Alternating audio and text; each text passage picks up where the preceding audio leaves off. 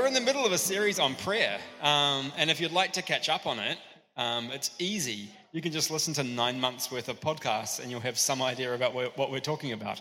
We still don't really, but you know, we're working on it.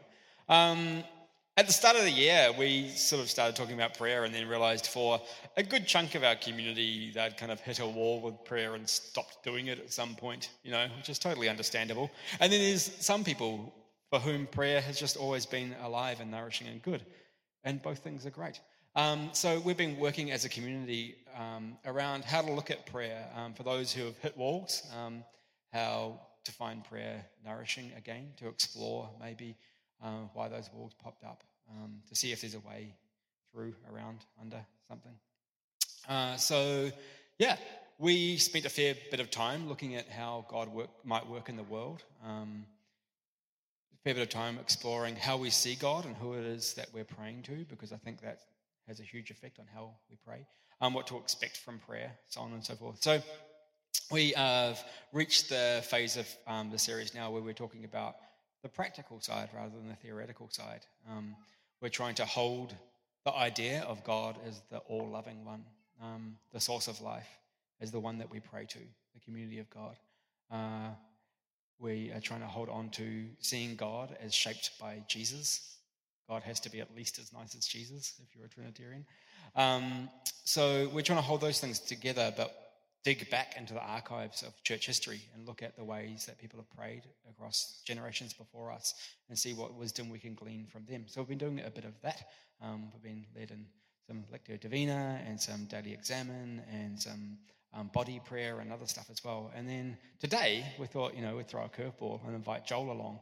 Um, so Joel was a part of our community before he had a family, um, which ruins everything.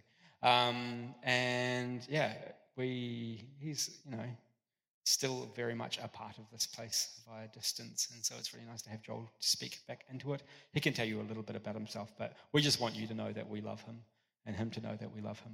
And um, it's really nice to have you here. Thank you. Morning, everybody. Hi. So, um, thank you for having me back in this place. Uh, we uh, my wife and I and our one year old and three year old are out in Croydon these days, and uh, we're out at a little church there called Eastern Hills Community Church, which is a beautiful little place to be. Um, we really enjoy it. Um, I, my life is surrounded by parenting and the fun that that is. Um, slight hint of sarcasm in there. And uh, then most of my life, uh, I'm kind of doing two things at the moment. Uh, I'm at Whitley College, um, just down the road. Uh, and I help run the next course there, which is young adult spiritual formation for 18 to kind of 26, I think is our eldest. Um, people who are just trying to work out uh, how to do this thing uh, called life and include Jesus in it somehow. Um, and my main thing that I do is, is, I'm a poet for those who don't know me. So uh, I'm a performance poet, and kind of the last uh, many years it's been pretty much my, my full time vocation doing that. Um, and I just get to go and share words around the place and, and share poetry. Is there any poetry lovers in the room? Can I, can I? Great. Any poetry haters in the room? Be honest. Come on. Yes, I saw that hand. We have a poetry hater here, another poetry. Fantastic. You guys are going to hate today. Yes, great.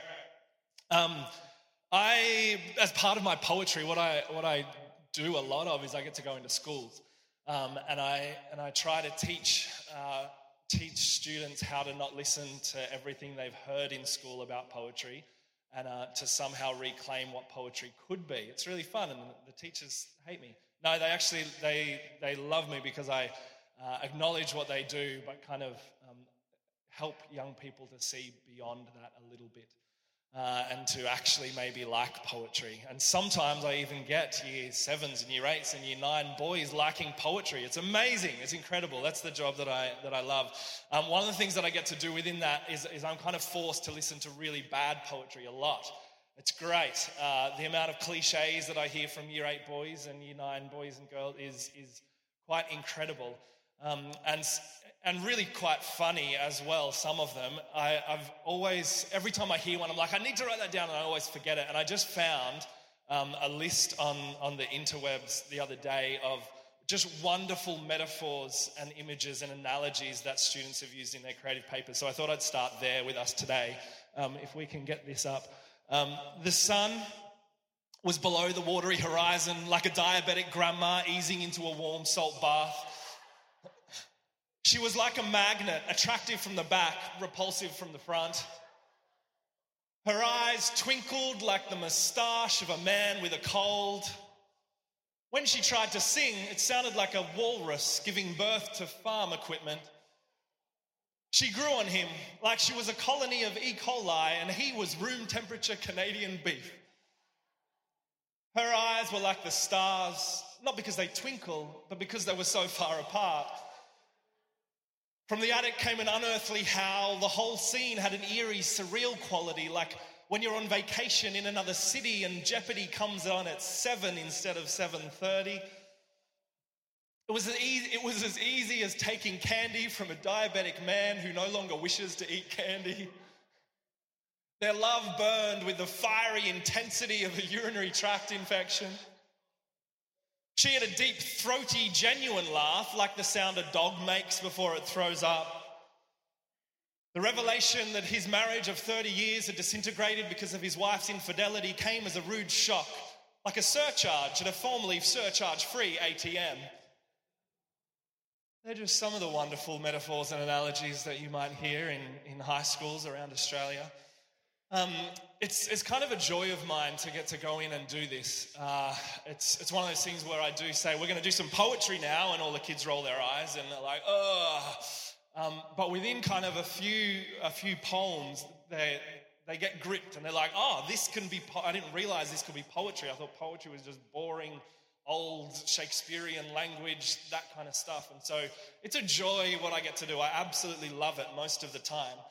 Um, and what I often kind of start off with, and I kind of want to, in some way, take us on a bit of a, a poetry workshop, not really, kind of just some thoughts for me around prayer, around poetry, and how they, in some sense, come together.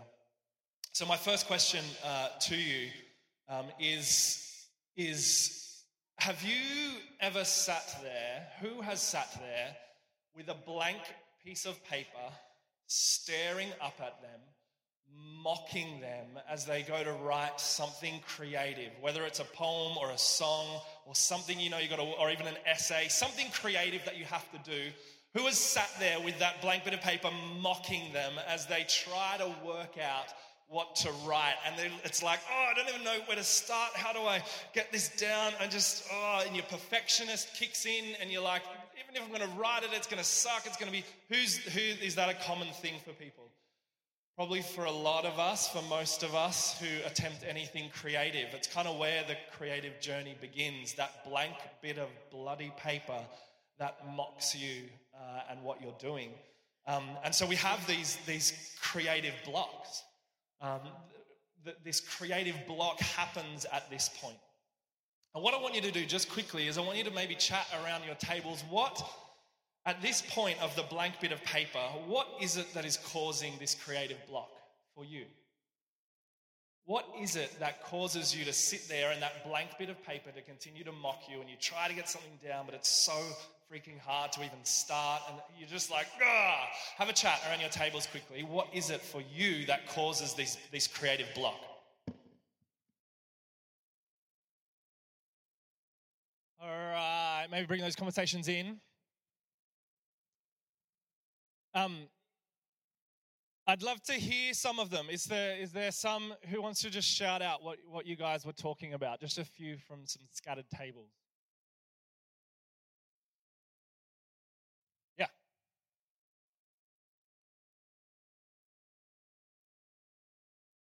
I have too much to say at any one point to know what to be fantastic. There's so much up in your head and your heart and your gut. You're like, no, I can't even. Great. Fantastic.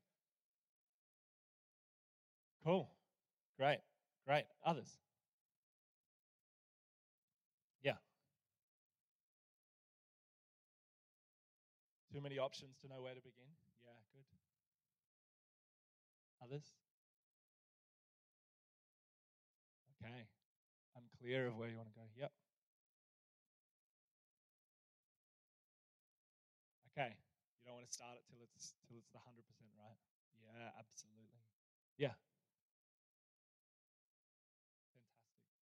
Really good thoughts. There's a there's a number for me that as I've done this around the place, a bunch of the ones that keep coming up are these. Uh, perfectionism seems to be a huge one. I have to, it has to be right. It has to be right. If it can't be right, then it's so hard to start for fear of, of being wrong.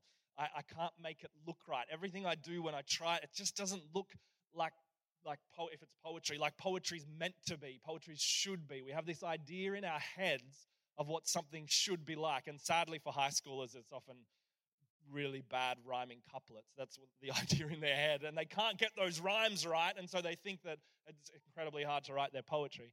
Um, uh, we have been taught what this should look like. Again, English teaches us this is what a poem is, needs to have this, needs to have this, needs to be this. And so we get kind of caught up in these rules of what, of what this is. Uh, we have that internal critic telling us that we suck anyway. Um, we have the external critics that are around us that, that we listen to often, or we think we're listen, like we think that there are going to be a bunch of people who will criticize, a bunch of people who won't like what we do. Uh, and so comparison is another one in terms of relationships. We, what I'll do will, will never be as good as this person or that person next to me. Um, we can't translate i can't translate what is in my head to become the final product i have this this great idea but every time i try to get it down on paper it just it's like oh well that's not what i was picturing in my head. Um, uh, i can't live up to past successes. I've been really successful in the past to try to do something else again. I remember seeing um, if anyone's seen elizabeth gilbert's ted talk that she did she was the, the lady who wrote eat pray love and her ted talk was kind of uh, after the huge, massive success of Eat, Pray, Love, she just had this massive writer's block of like, crap, there's so much pressure on me now to do something. And so for me as a poet who's known as a poet, sometimes that's a huge one that comes up. It's like I start to write something like, oh, it's not, nothing's working like that poem that I wrote that everyone loved. It's just not coming together. Uh, Self doubt uh, ego and pride of, of what, again, kind of what my poetry should, the quality that my poetry, that our creativity should be like. Uh, I couldn't do it in the past. Uh, so, what's going to mean that I can do it now? I've tried to write a freaking poem and it hasn't been good. What's going to be different now? Um, and I think the big one, and kind of what, for me, what brings all of them together is, is fear. What sits beneath all of this stuff? There's always a fear and it's a fear, it's the fear that stops us, whether it's a fear of, of being seen, of, of fear of our kind of the emotional inside and what we'll find there, a fear of not living up to, to the quality that we want, not living up to the standards, not um, our creativity not being what we think it should be. All of these things that are up here really come down to a, a base of fear, a base of fear about our creativity and who we are. What I want to what I want to put to you guys today is this that have you ever have you ever sat with the blank piece of paper that is God?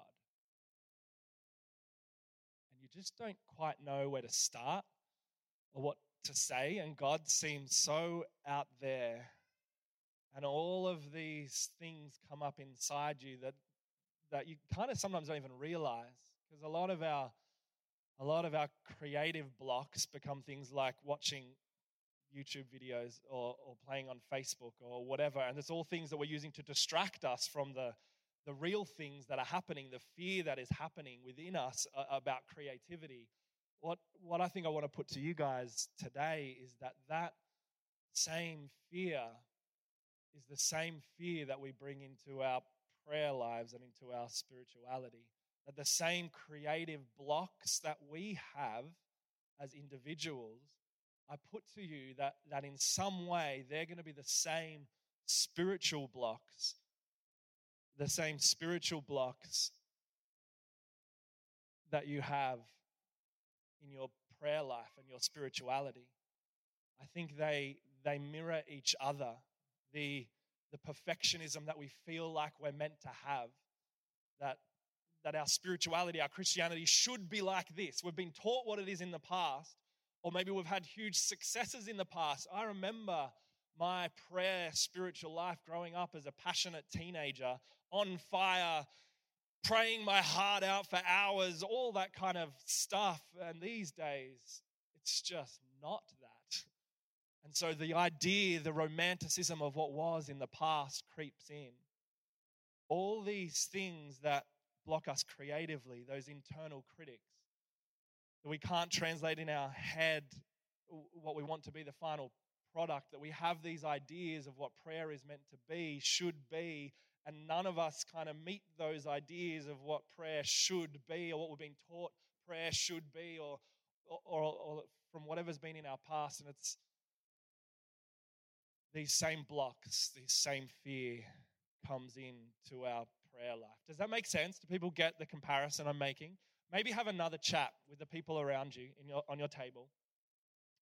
And I wonder, talk again about the same blocks you talked about, maybe in terms of your creativity, your creative life, sitting there with that blank bit of paper. Maybe have a chat about them in relation to sitting there with, with sometimes the blank white God that feels like there's nothing there and I can't engage. Have a chat. How do these same blocks, like we talked here, or like you're talking about individually in your tables, how do they play out in your prayer life? Does that make sense? Have a chat. See if they do. Have a chat with those around you.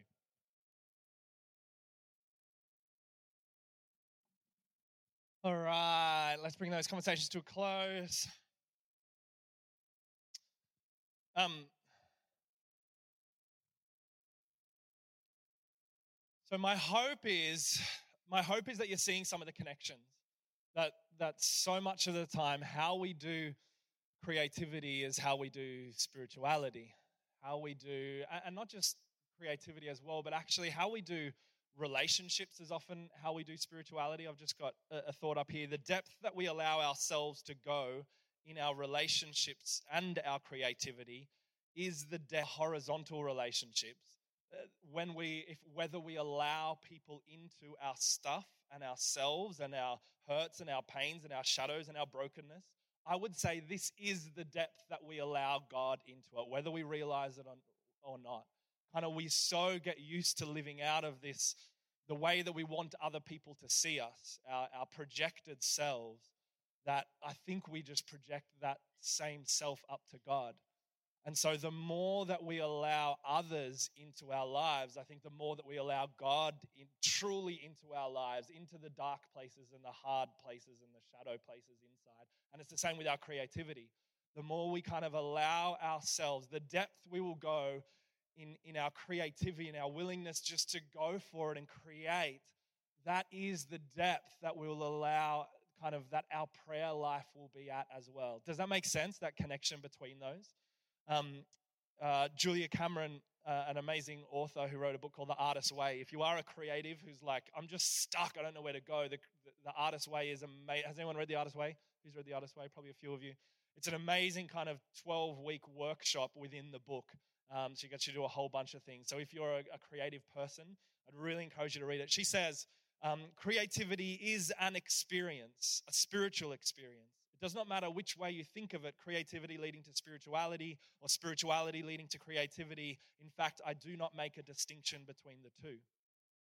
I do not make a distinction between the two. Not only is creativity like spirituality, but she would say they are, they are one and the same. They came from, come from the same place, the same drives within us, our spirituality and our creativity.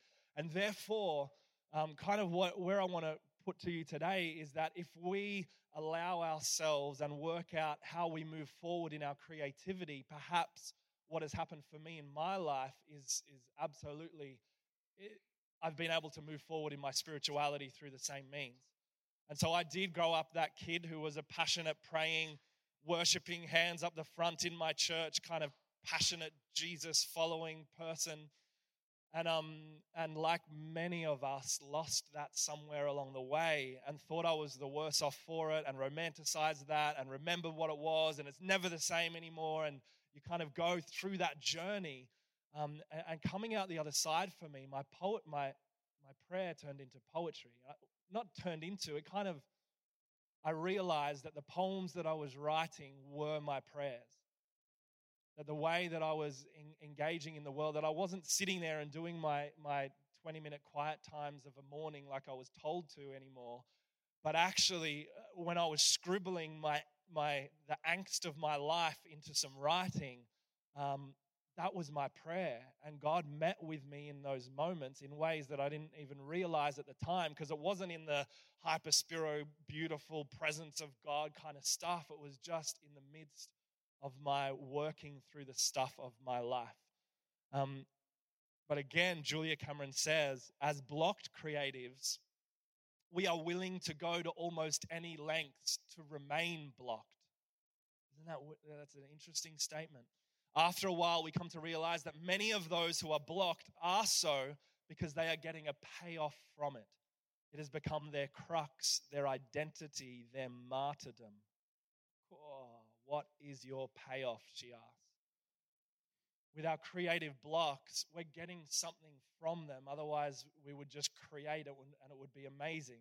But there's a reason we sit on Facebook for hours or YouTube for hours or whatever it might be, watching Netflix for hours. There's a reason why we struggle um, just to just get it out there because it's meeting something. There's a payoff for us, and it's a really hard kind of self-confrontative question to ask. I think what is what is the payoff?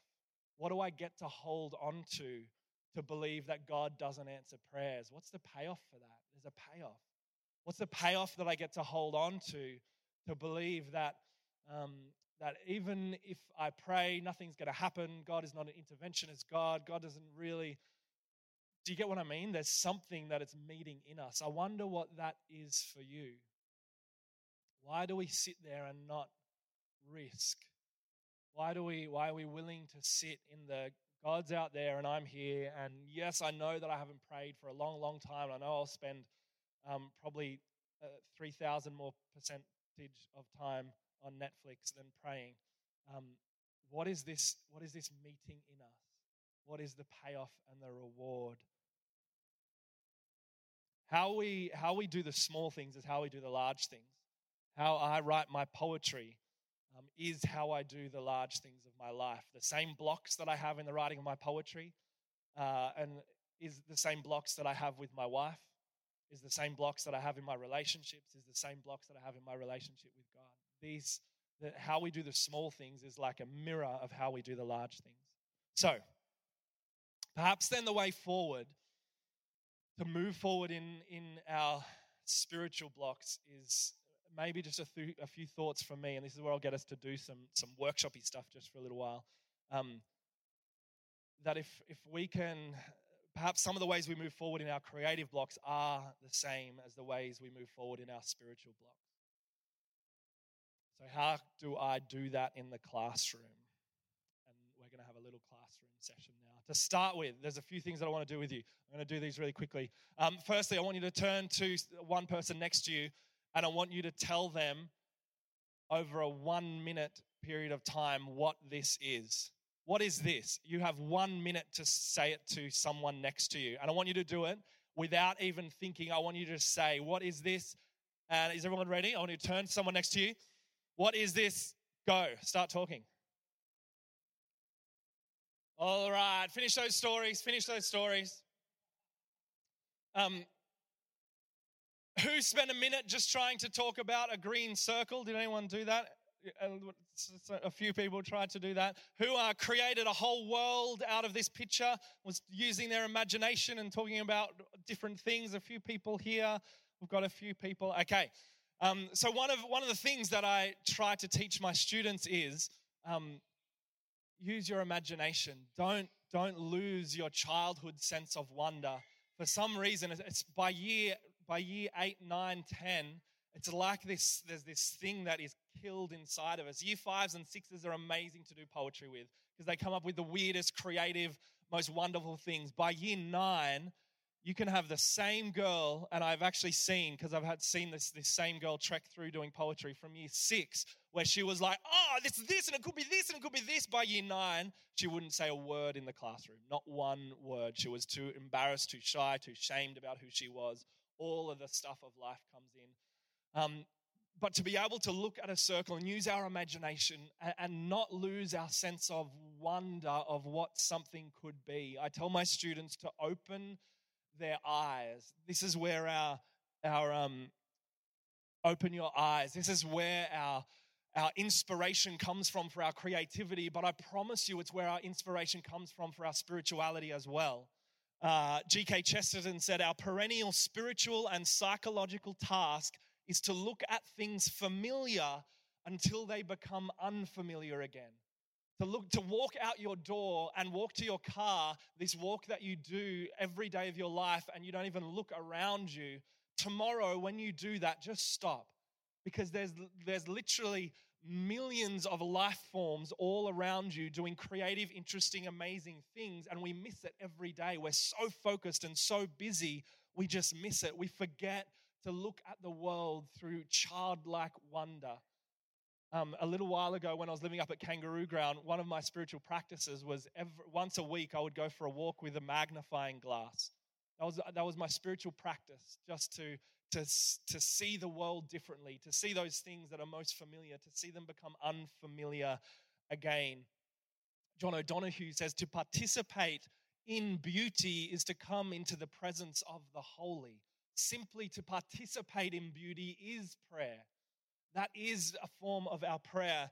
Kathleen Raine says, Yet, she's a poet, says, Yet I have glimpsed the bright mountain behind the mountain knowledge under leaves, taste the bitter berries red, drunk cold water and clear from an inexhaustible hidden fountain. To see this world, but the, the creative sees what is. I love, there's a quote that says, Creativity is like looking at the world. You see the same things that everyone else sees, but you rearrange these pieces into enticing new possibilities.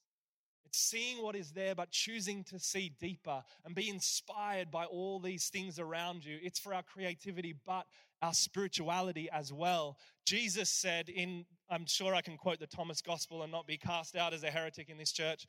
Um, Jesus said, I am the light that is over all things. I am all. From me, all came forth, and to me, all attained. Split a piece of wood, and I am there. Lift up the stone, and you will find me there the Christ is present in every area of our lives, not just in kind of the quiet times and the, all that kind of stuff that we often uh, keep him in. I'll skip this one. Well, it's taking so long, I might as well just talk about it. Um, we, I think, to live the aesthetic life rather than the anesthetic life is actually huge for our spirituality where our senses are operating at their peak, being fully present in the current moment, resonating with the experience and being fully alive, rather than the anesthetic life of shutting off our senses and deadening ourselves to what is happening. So I tell my students don't lose your childlike sense of wonder. Go into this world and find, and in terms of our spirituality, find God in the, the presence of your life. Let your participation in beauty be your prayer in an intentional choice changes that from just a nice moment into it being your prayer. What I also tell my students, Julia Cameron says, most of the time when we are blocked in an area of our life, it is because we feel safer that way. We may not be happy, but at least we know what we are. Much fear of creativity is a fear of the unknown. Between fear and, and creative freedom, spiritual prayer freedom, is, is always risk. Creativity equals risk. It's to step out there and risk and hope and to fail and to not be held back by those failures. To step out there regardless, to continue stepping out there, stepping out there. Claude Bernard says, Man can learn nothing except by going from the known into the unknown. To choose to risk. See, what I tell my students is this the first thing that will stop you writing a good poem is trying to write a good poem. Absolutely. The only way to write good poetry is to write tons and tons of crap poetry. Just to show up and be and write and not judge whether it's good or bad or right or wrong or anything like that. And I say exactly the same with our prayers, with our with our prayer, with our spirituality, with our spiritual life. The thing that will stop us from having a good spiritual life. It sounds really weird, but he's trying to have a good spiritual life. Rather, what if we just show up and stuff up and screw up and, and, and try and risk and fail and not have this ideal out there that we always feel guilty because we never reach of what our prayer life is meant to be? What if we just risk it? Just simply coming and, and kind of where I, I take my students, the risk of creativity is, is to risk that it's not going to be right, but you do it anyway. And we're going to do that risk uh, in a second. I'm going to read, as we, as we finish, I'm going to read a, um, a children's storybook for you, and you're going to come and grab a piece of paper, and then you're going to write some poetry just as we begin to finish. Doesn't that sound exciting? Yes. Let me read this storybook. This is, this is a book that I um, share with, with my students most of the time. Has anyone read Ish by Peter H. Reynolds? Well, it's wonderful, and I'm excited to read it to you now. Ray, Ramon, Ramon loved to draw. Anytime, anything, and anywhere. One day, Ramon was drawing a vase or a vase of flowers. His brother Leon leaned over his shoulder. Leon burst out laughing. What is that? he asked. Ramon couldn't even answer. He just crumpled up the drawing and threw it across the room. Leon's laughter haunted Ramon. He, he tr- kept trying to make his drawings look right, but they never did. After many months and many crumpled sheets of paper, Ramon put his pencil down. I'm done. Marisol, his sister, was watching him. What do you want? He snapped. I was watching you draw, she said. Ramon sneered. I'm not drawing. Go away. Marisol ran away, but not before picking up a crumpled sheet of paper. Hey, come back here with that. Ramon raced after Marisol up the hall and into her room. He was about to yell, but fell silent when he saw his sister's walls.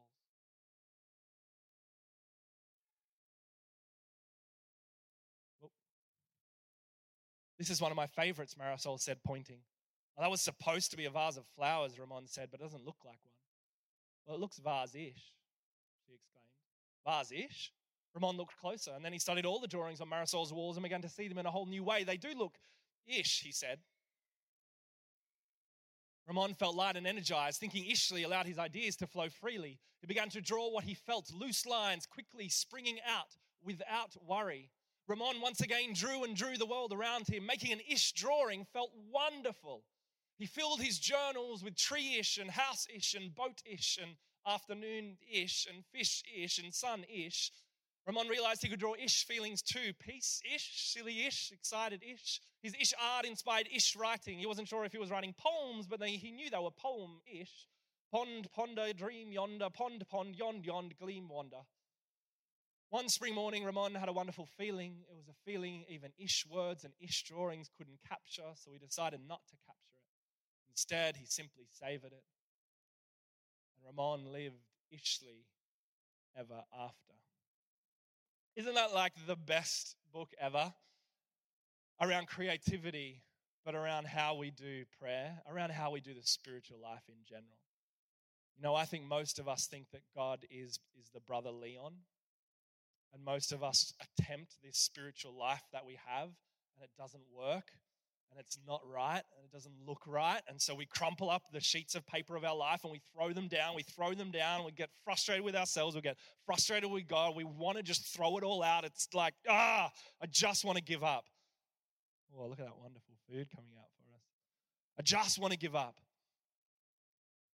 I wonder if God is actually not Leon, but God's a whole lot more like Marisol. That God takes the scrumpled up pieces of our lives that we thought were rejects, that we wanted to throw out in the bin. And we walk into God's room and He has unscrumpled them and He has made a gallery of all the screw ups of your life and says, This is what I love about you. This is what I love. These, this ishly stuff that you have done.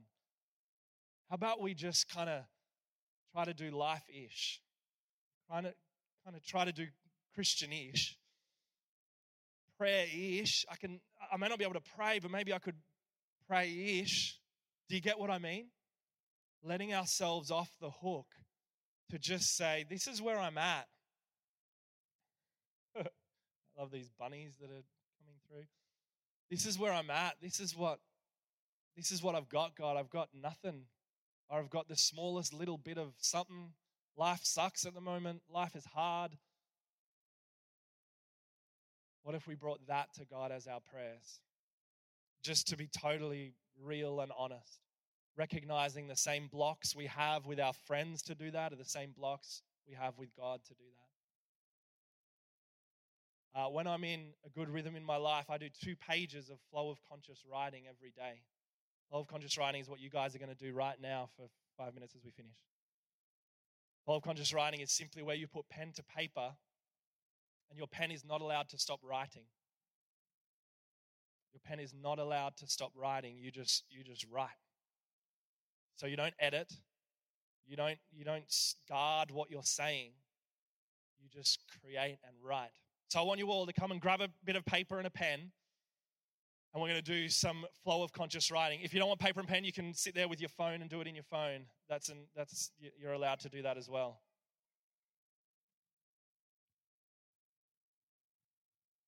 And all I want you to do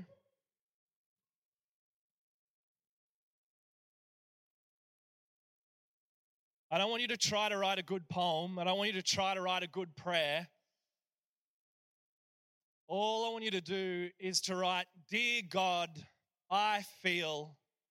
And then I just want you to keep on writing for five minutes straight without stopping, whatever comes out. Dear God, I feel. Grab pen and paper or use your phone. If you're choosing not to do this, register why. Register what's coming up in you. What stops you from doing this if you're choosing not to? And then I'll force you to do it. No, I'm not going to force you, don't worry.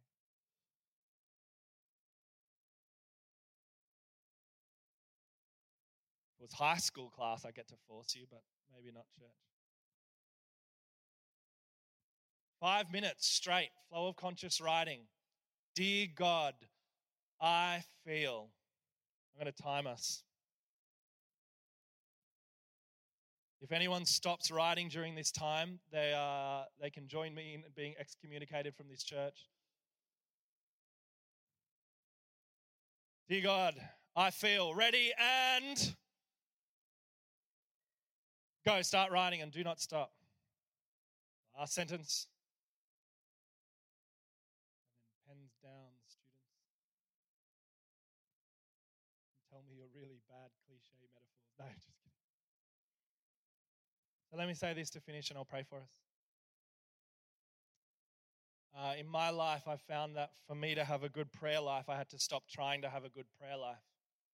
I know it just sounds so ironic and weird, but just the same as my creativity, I needed to stop trying to write good poems and I just needed to write. And it doesn't mean to for me to stop trying to have a good prayer life didn't mean that I stopped kind of it meant that I stopped trying to pray in the way that I always thought prayer was meant to be, and it meant that I just got to write and create, and um and and I began to realize that that is my prayer, that that was my prayer, and it, I show up just with my creativity. I show up every day. I write a poem every day. That's my discipline, and so it's not that I'm not uh, not living it out. It's the same with prayer. When I say don't, don't try to have a good prayer life, that doesn't mean not live it out. It means just, why don't you, for this next month, here's my challenge. Instead of praying, instead of trying to pray, what if you just grab a bit of paper every day and you just write one page? Call it, call it a poem, call it a prayer, call it scribbled journal, call it whatever. What if you stop trying to have a good prayer life and just write some stuff down about how where you're really at and what you really think about God at the moment? Does that make sense? Does that flow in some way? Shall I pray for us and then I think we're going to have some communion? God, um, may we have a prayer ish life. May we realize that that you really are like Marisol. That you take the scrumpled up pieces of our lives and you plaster them on your gallery and you love May that let us off the hook, off the hook of our guilt, of our all these these spiritual blocks, creative blocks that we have. Help us just to show up and risk to write and for it not to be good, for it not to look like it's meant to look, but just to do it anyway and do it anyway and do it anyway. God, may you take the the life ish that we try to do. Um, shape it around. God, we surrender ourselves and our creativity and our spiritual lives and our prayer lives. We surrender it all to you. I pray that we will go out of here and, and live richly. Amen. Thanks so much, guys. Thanks, Joel. That's beautiful.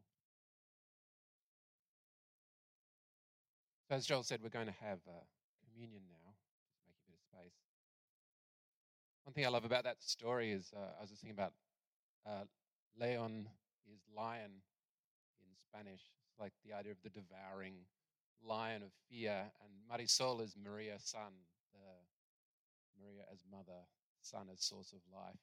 Um, so, yeah, it's a lovely way to think about God as the one that gives birth to us, the one that sustains us, um, and the one that pastes our drawings to the wall. Um, as we come and have communion, I think communion is a fantastic illustration of exactly what Joel is talking about the, the familiar, the overly familiar, the incredibly ordinary elements of cracker and juice. And we can, we can approach it by trying desperately to spiritualize it and to try to turn the crackers and juice into this kind of powerful, transformative spiritual experience. Or um, we can try just to be present to the miraculous ordinariness of crackers and juice. Um, I remember I grew up in a, in a household where food was really just fuel. Um, there was no real engagement with what what we were eating. And then I ended up in a relationship with someone whose parents were real foodies. And through that relationship, I came to this realization that um, bacon and eggs, though this incredibly everyday meal that people have, uh, the aesthetics, the textures, and the flavors of those two things in combination were just this incredibly miraculous thing. Um, so, with with the crackers and the juice, I'm not sure the aesthetics is, are exactly the same, but I guess I invite you as you come forward and take a little piece of cracker and a little piece of juice um, to make your spiritual work just tasting them, just actually tasting them, tasting uh, the sugar, tasting the salt, and realizing in these tiny elements of the ordinary is is the extraordinary. Don't, we don't need to make it extraordinary. It just is if we are present to it and we see it. Um, and in the same way that the cross, Jesus' death for us, is at the one and the same time this incredible, mysterious, spiritual thing, but is also present in every single simple need that is met. Um, so let's come forward, take a little bit of cracker, a little bit of juice. And when we're all standing and ready with our cracker and juice, I'll say another little prayer and then we'll eat and drink together.